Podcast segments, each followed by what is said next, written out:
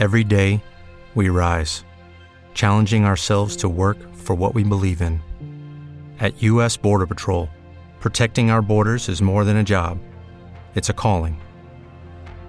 Agents answer the call, working together to keep our country and communities safe. If you're ready for a new mission, join U.S. Border Patrol and go beyond. Learn more at cbp.gov/careers. Qualcuno dice che è solo una forma di egoismo e di possessività. Altri sostengono che si tratta di un puro e semplice attaccamento, che in un vero amore non dovrebbe essere presente. Altri dicono al contrario che senza di essa non si può proprio parlare di vero amore. Insomma, sulla gelosia esistono opinioni molto diverse. Quello che è certo è che esiste, si fa sentire e tante volte ci fa perdere il controllo. Bentornati su Liberamente. Liberamente. Il podcast di psicologia con storie, idee e consigli per liberare la nostra mente. Ogni giorno di più. A cura di Matteo Neroni. Eccoci qua, ciao a tutti da Matteo Neroni e bentornati in una nuova puntata di Liberamente. Oggi approfondiamo un tema molto interessante e nello stesso tempo credo anche un po' scomodo per alcuni di noi. Eh sì, parliamo della gelosia nella relazione di coppia. Intorno a questo tema se ne sentono davvero di cotte e di crude e francamente siamo sempre più esposti dai media, prima su tutta la televisione, a programmi, a show che basano gran parte del loro potenziale di intrattenimento proprio sulle dinamiche di coppia, su reazioni emotive sempre più plateali ed esibizioniste. Non siamo qui ovviamente per commentare i programmi televisivi, ma essi volutamente provocano questo genere di reazioni per catturare la nostra attenzione e generare in questo modo sempre più audience. Ma nello stesso tempo creano anche molta confusione e diversi falsi miti. Ad esempio, dove c'è gelosia c'è amore. Quando la gelosia arriva poi non va più via. Quando una persona è gelosa soffre quattro volte. Ma sarà poi tutto vero? Di fatto siamo molto esposti a queste reazioni emotive eh, così viscerali, ma nello stesso tempo nessuno insegna a distinguere, a distinguere i propri stati emotivi e ancora più importante a gestirli, ad imparare a viverli in modo sereno. Ecco perché in questa puntata cercheremo di accendere una luce che possa guidarci nel mare magnum del tema della gelosia nella vita di coppia e nella parte più pratica di questo podcast proverò a tracciare un sentiero da percorrere se vuoi iniziare a viverla in modo diverso. Infatti la gelosia all'interno delle relazioni di coppia è uno dei temi più complessi della nostra mente ed è intimamente legato alla paura di perdere l'amore o qualcuno di amato. Ci tengo a dirti fin da subito che il tema della gelosia è particolarmente ampio e per evitare di fare un podcast infinito, oggi ho scelto di concentrare le mie energie proprio sulle dinamiche di coppia. Inoltre ci tengo a sottolineare che per ovvi motivi non posso conoscere la tua personale situazione, di te sì che stai ascoltando in questo momento la puntata, ma che mi piacerebbe molto e ti invito a farlo, a scrivermi eh, nella chat privata di Messenger su Facebook nel caso volessi avere un maggior confronto con me. Ok, fatte queste doverose premesse possiamo partire e iniziamo col dire che quando siamo schiavi della gelosia non riusciamo veramente ad amare l'altro come vorremmo e soprattutto come potremmo. Come direbbe Lawrence Durrell, scrittore e poeta britannico, non è l'amore che è cieco, ma la gelosia. Se consideriamo la coppia come ad esempio un dolce di quelli buoni da mangiare, un dolce perfetto, essa è il risultato di una ricetta unica e ben dosata. Tutti gli ingredienti infatti devono essere misurati e calcolati molto attentamente. La gelosia è forse uno degli ingredienti più difficili da dosare all'interno della vita di una coppia. Infatti una misura eccessiva di questo ingrediente può addirittura portare la coppia a soccombere. William Shakespeare, ad esempio, era particolarmente affezionato a questo moto dell'animo umano e molte delle sue tragedie più famose sono ispirate e ruotano intorno a questa particolare emozione come ad esempio il celebre Otello, ne avresti certamente sentito parlare, nel quale il povero Moro eh, crede ad un inganno e arriva ad uccidere per gelosia l'amata Desdemona.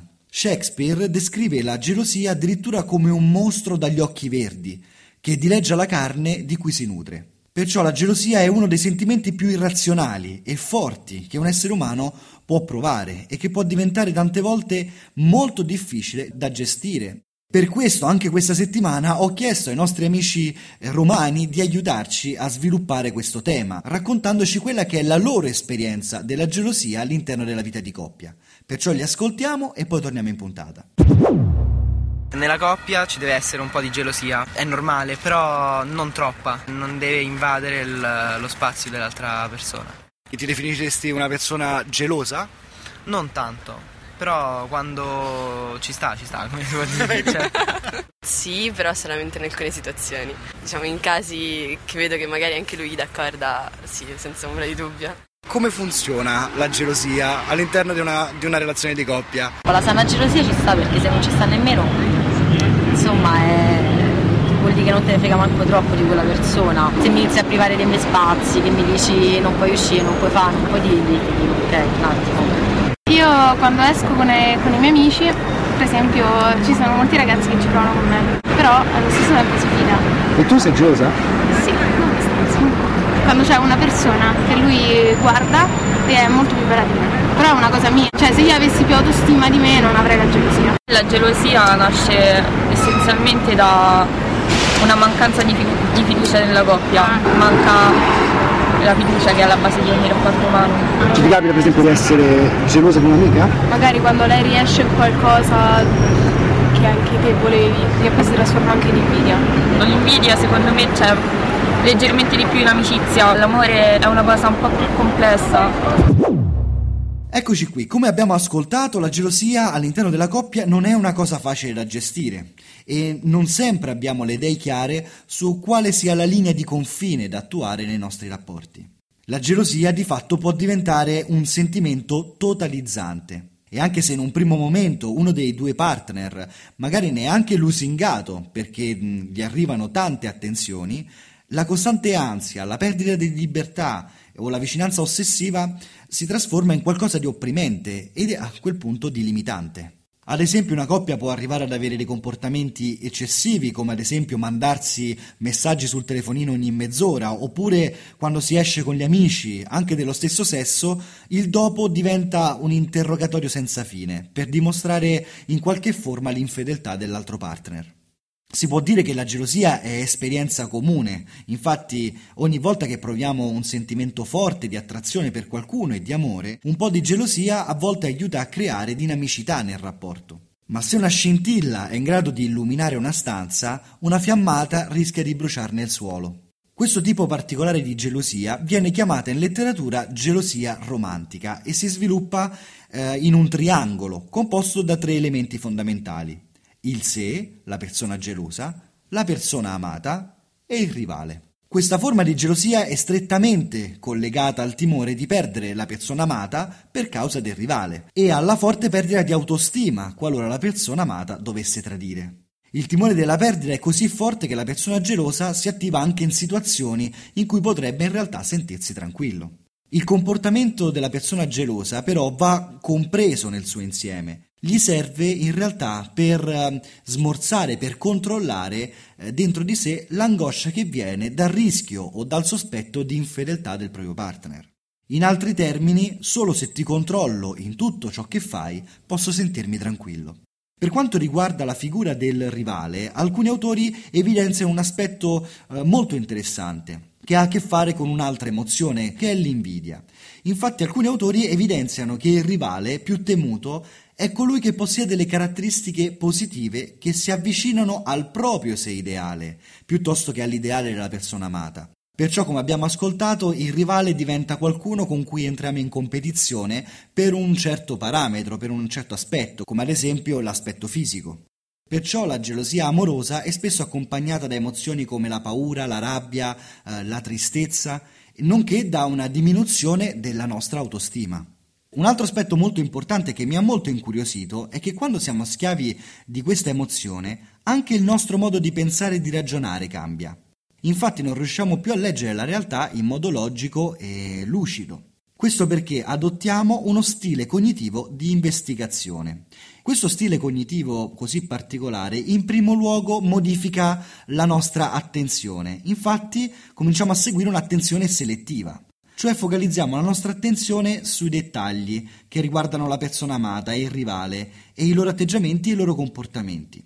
Nello stesso tempo anche i nostri processi di memoria vengono in qualche modo influenzati dalla gelosia, poiché vengono richiamati alla mente ricordi interpretati e valutati come coerenti con tale emozione e a conferma uh, dei nostri sospetti.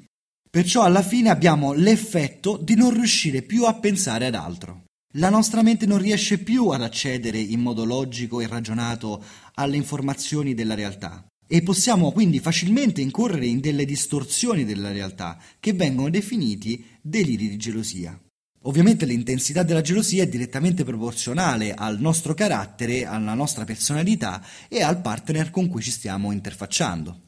Ma nella parte pratica di questo podcast voglio aiutarti a comprendere come è possibile rompere il ciclo della gelosia, dandoti alcune indicazioni pratiche che potrai utilizzare fin da subito.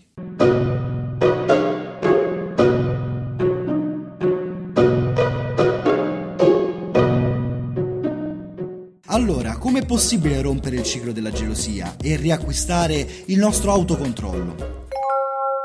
Il primo consiglio che mi sento di darti potrà suonarti un po' banale, ma che ne dici di iniziare a credere al tuo partner? Ebbene sì, parlo proprio di credergli sulla parola. Infatti, come abbiamo sentito anche nelle nostre testimonianze, la fiducia è alla base di ogni sereno e sano rapporto umano. È molto offensivo invece per il tuo partner vederti dubitare sempre della sua parola e delle intenzioni del suo comportamento.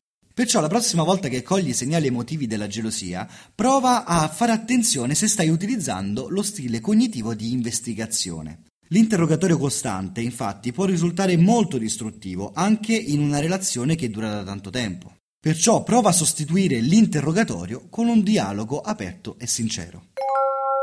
Il secondo consiglio che voglio darti ti riguarda proprio da vicino ed è il modo con cui tu consideri te stesso. Infatti, smettila di confrontare te stesso con gli altri. Come abbiamo già detto, infatti, molte volte la gelosia dipende dalla nostra bassa autostima. Mettiamo in dubbio l'amore dell'altro pensando di non essere degni di poter ricevere quell'amore e che dobbiamo fare qualcosa di assolutamente evidente per meritarcelo. Se il tuo partner ti ama, ciò dipende dalle tue qualità e non da ciò che fai. Perciò evita di confrontare te stesso con gli altri che reputi più degni d'amore. Il terzo consiglio che voglio darti è evita di basare tutta la tua vita su una sola persona e per aiutarti in questo voglio lasciarti un esercizio pratico che ti aiuterà a educare la tua immaginazione. In fondo, come abbiamo detto, la gelosia si basa sulla paura di perdere la persona amata e soprattutto si teme per come ci si sentirà dopo. Per questo ti chiedo di prendere carta e penna. Ora prova a scrivere 10 modi positivi in cui ricostruiresti la tua nuova vita se il tuo rapporto dovesse finire proprio oggi. In altre parole, immagina come potresti vivere senza il tuo partner. Infatti la paura è sicuramente molto più forte quando sentiamo di non avere altre possibilità. Il potere di questo esercizio è quello di aiutarti a vedere ulteriori scenari, ulteriori orizzonti al di là della perdita che potresti avere da questo rapporto. Perciò prova a farlo e fammi sapere com'è andata. Bene ragazzi, anche oggi siamo arrivati alla fine di questa puntata. Prima di lasciarci ovviamente ti ricordo che possiamo continuare a confrontarci sulla mia pagina Facebook. Infatti mi trovi sempre disponibile nella chat di Messenger, basta eh, cercare Matteo Neroni, trattino psicologo, oppure anche il mio profilo personale andrà benissimo e potremo continuare a parlare insieme di questi temi. Inoltre non dimenticarti di farmi sapere cosa pensi del podcast, quali sono i tuoi commenti, le tue riflessioni, oppure se hai dei consigli su cosa potremmo migliorare. Sentiti libero di potermi contattare in qualsiasi modo. Ancora una volta ringrazio tutti i nostri amici romani che hanno contribuito anche oggi a rendere speciale questa puntata e non mi resta che augurarvi una buona settimana e di ricordarvi di liberare la vostra mente perché solo in questo modo cambierà il mondo intorno a voi. Ciao e alla prossima settimana! Liberamente. Il podcast di psicologia con storie, idee e consigli per liberare la nostra mente. Ogni giorno di più. A cura di Matteo Neroni.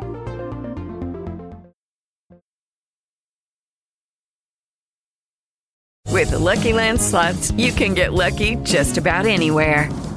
This is your captain speaking. Uh, we've got clear runway and the weather's fine, but we're just going to circle up here a while and uh, get lucky. No, no, nothing like that. It's just these cash prizes add up quick. So I suggest you sit back, keep your tray table upright, and start getting lucky. Play for free at LuckyLandSlots.com. Are you feeling lucky? No purchase necessary. Void where prohibited by law. 18 plus terms and conditions apply. See website for details.